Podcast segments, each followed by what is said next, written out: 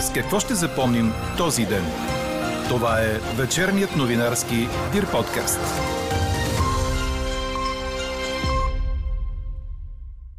Още една статистика постави страната ни на дъното по доходи. Според Евростат в Дания взимат с 1000 евро повече отколкото у нас. Лидери на 6 европейски държави, сред които и България, се събраха в Виена, за да поискат по-справедливо разпределение на ваксините. Помощи за извънредно затворени деца и родители. Първо сменете дохода си. Експертен коментар по темата от Румяна Христова, главен експерт в отдел социални и семейни помощи в Агенцията за социално подпомагане, очаквайте в края на този подкаст. Говори Дирбеге. Добър вечер, аз съм Елза Тодорова. Чуйте подкаст новините от деня на 16 март. След дъждовния вторник, сряда ще ни посрещне с минимални температури от 0 до 5-6 градуса. Ще остане облачно. Преваляванията обаче ще отслабват и прекъсват. По-значителни ще бъдат валежите в източните райони и по Черноморието.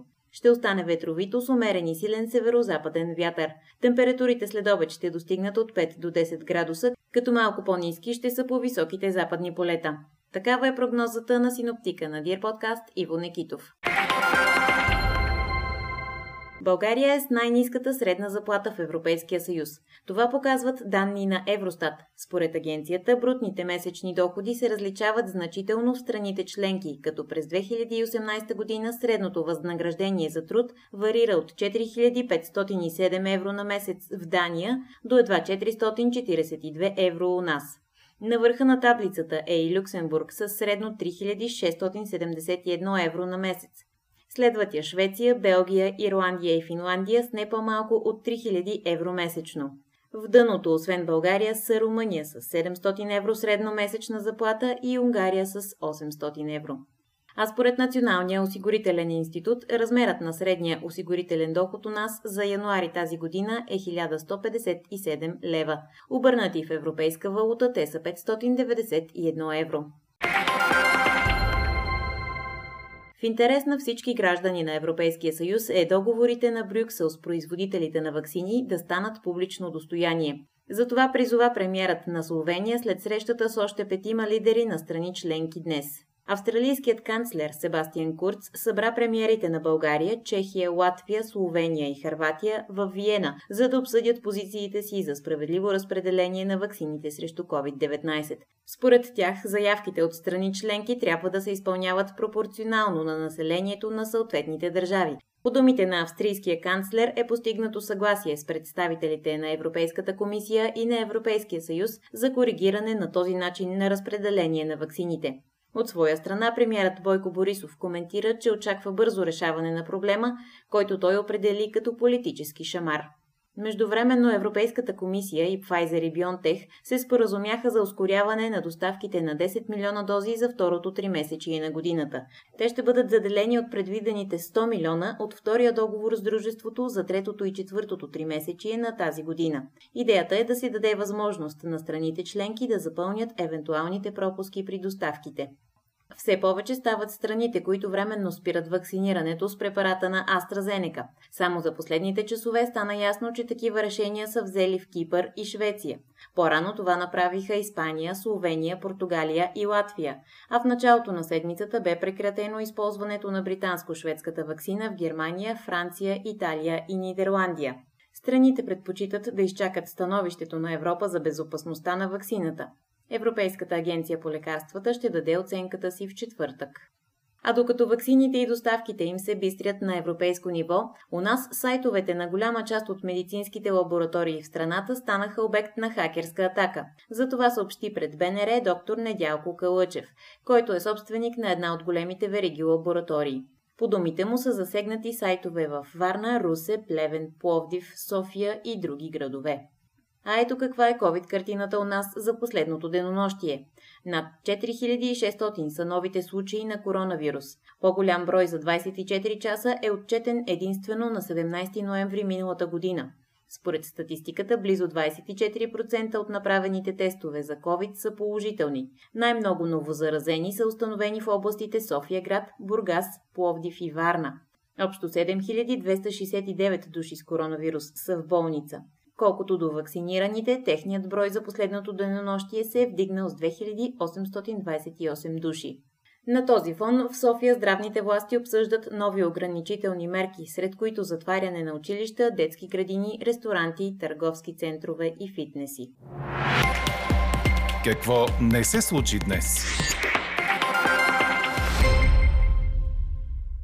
Въпреки протеста, областният кризисен щаб в Шумен няма да отвори фитнес-центрове и зали по йога, пилатес, аеробика и други групови занимания.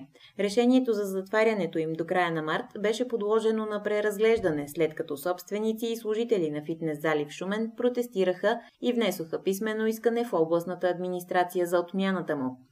Членовете на областния кризисен щаб обаче единодушно не са подкрепили искането, заради заболеваемостта от близо 600 души на 100 000 население. Подобни протести имаше и в Плевен и Благоевград предишните дни, където фитнесите заработиха само ден след като бяха затворени. Двама души бяха задържани след операция срещу производство на фалшиви евро и долари в София.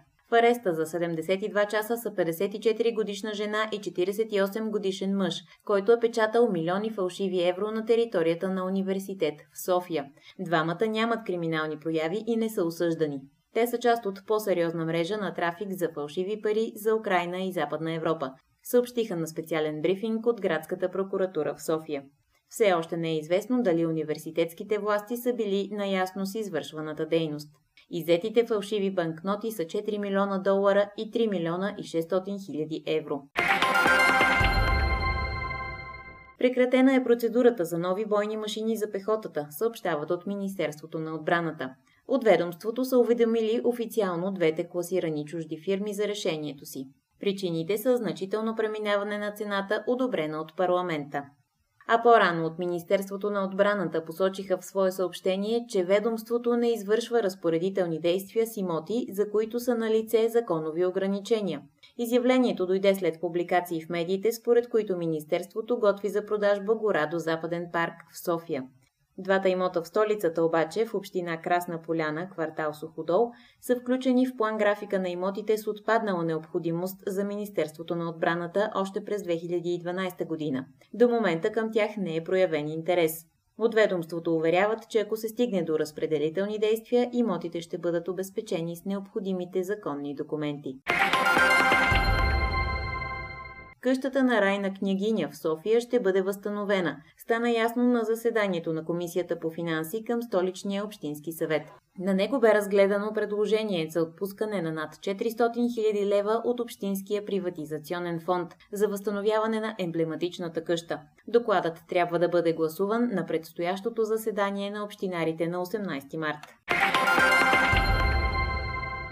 Кандидатстването и записването в първи клас в София от тази година ще става изцяло по електронен път. Системата за електронно класиране и прием на учениците в първи клас е надграждане на системата за записване в детските градини. Родителите, които вече имат профил в системата, могат да го използват и за кандидатстването в първи клас. Четете още в Дирбеге! Шведската легенда Златан Ибрахимович официално се завърна в националния отбор на страната, съобщава Корнер. 39-годишният нападател не бе играл за скандинавците от 2016 година насам, когато се оттегли от тима, за да даде път на младата генерация. Сега обаче ветеранът прави феноменален сезон с 16 гола в 21 мача за Милан на клубно ниво. Ибрахимович е реализатор номер едно в историята на шведския футбол с 62 гола в 116 мача за националния тим. Участвал е на 4 европейски и 2 световни първенства и дълги години бе капитан на страната. Чухте вечерния новинарски Дир подкаст. Подробно по темите в подкаста четете в Дирбеге. Какво ни впечатли преди малко?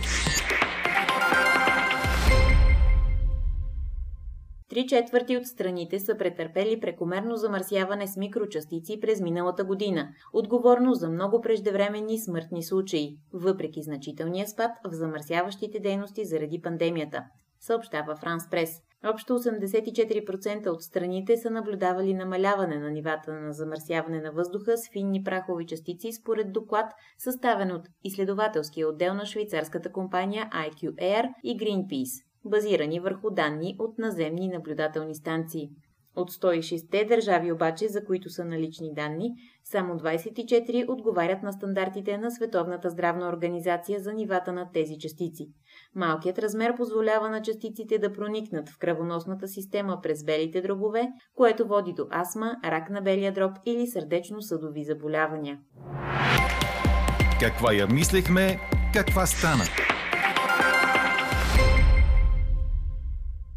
Ще поискате ли социална помощ, ако детето ви учи онлайн? Превес от близо 60% в днешната ни анкета има отговорът да. Ако искате да кандидатствате за социална помощ, с която да компенсирате стоенето вкъщи заради затваряне на ясла, детска градина или училище, трябва да знаете, че тя се отпуска на родители на деца до 14 години, които са изчерпали платения си отпуск и не получават никакво обещетение. Добре е да пресметнете месечния доход на вашето домакинство, тъй като той не трябва да бъде повече от 975 лева на човек. А високите доходи са сред най-честите причини за отказ на помощта, разказва пред Дирбеге Румяна Христова, главен експерт в отдел социални и семейни помощи в Агенцията за социално подпомагане. От въвеждането на този тип помощ през декември до момента тя е отказана на над 10 000 родители, които не са отговаряли на условията. Ако искате да получите подпомагане заради затворените на много места училища и детски заведения през март, трябва да подадете заявление в социалната служба по настоящ адрес най-късно до края на април. Какви документи ще ви бъдат нужни и какво още е добре да знаете за тези помощи, чуйте от Румяна Христова. С нея разговаря Елена Бейкова. Към заявлението се прилагат следните документи. Документ за брутните доходи, получени през месеца, в който в училището или детското заведение са въведени ограничения във връзка с извънредното положение или извънредната епидемична обстановка. Служебна бележка от работодател, че работника, служителя е в неплатен отпуск и не може да извършва дистанционно работа от вкъщи, не получава компенсации за ползване на неплатен отпуск по реда на ПМС 325 не може да ползва платен годишен отпуск и не получава парично обещетение за временна неработоспособност или бременно си раждане. Служебна бележка от детска ясла, удостоверяваща, че детето не я посещава поради въведените ограничения във връзка с извънредното положение или извънредната епидемична обстановка. За училищата и детските градини е осигурен служебен обмен на тази информация. Другия документ е декларация за съгласие за разкриване на данъчна и осигурителна информация за самоосигуряващите се лица. При необходимост дирекциите социално подпомагане може да изискват и други документи. Колко време отнема разглеждането на една молба и в какъв срок след одобряването и се отпуска паричната помощ? В 20-дневен срок от подаване на заявлението декларация се изготвя социален доклад – предложение за отпускане или отказ на помощта. В 7-дневен срок от социалния доклад директорът издава заповед за отпускане или за отказ за отпускане на помощта. В случаите обаче, когато са представени нередовни или липсващи документи или има липсващи документи, на декларатора се дава 14-дневен срок те да бъдат коригирани и представени отново, поради което срока на обработка може да бъде удължен. И като казахте а, възможен отказ, по какви причини най-често се отказва отпускането на такава помощ възоснова на досегашните обработки, които сте правили? Най-честите мотиви за отказа са а, поради а, това, че средномесечният доход на член от семейството надвишава нормативно определения доход, който е 975 лева, считано от 1 януари тази година. Друг мотив за отказ това е когато детето не посещава детска градина или училище, но не поради въведените противоепидемични мерки, Друг мотив за отказ е, когато семейството не попада в член 16б, алинея 1, точка от 1 до 4, което означава, че родителят не ползва неплатен отпуск или ползва отпуск за временна неработоспособност или за отглеждане на дете до една година. Това са основните мотиви, поради които се отказва целевата помощ. А как всъщност се изчислява размерът на тази помощ, да кажем, за едно дете? Размера на месечната помощ зависи от броя на децата в семейството и от броя на работните дни, в които децата не посещават училище или детско заведение, при въведени ограничения в училището или детското заведение за срок над 10 дни от месеца, за семейство с едно дете размера на помощта е равен на размера на месечната минимална работна заплата, която е 650 лева за 2021 година. А когато ограниченията са от 6 до 10 дни, помощта се изплаща в размер 50%, и за семейства с едно дете размера на помощта е 325 лева за 2021 година. При въведени ограничения за срок до 5 работни дни, помощта е в размер на 25% от пълния размер и за семейства с едно дете размера на помощта е 162 лева и 50 стотинки. Така приключва днешната ни анкета. Новата тема очаквайте утре сутрин точно в 8. Приятна вечер! Слушайте още, гледайте повече и четете всичко в Дирбеге.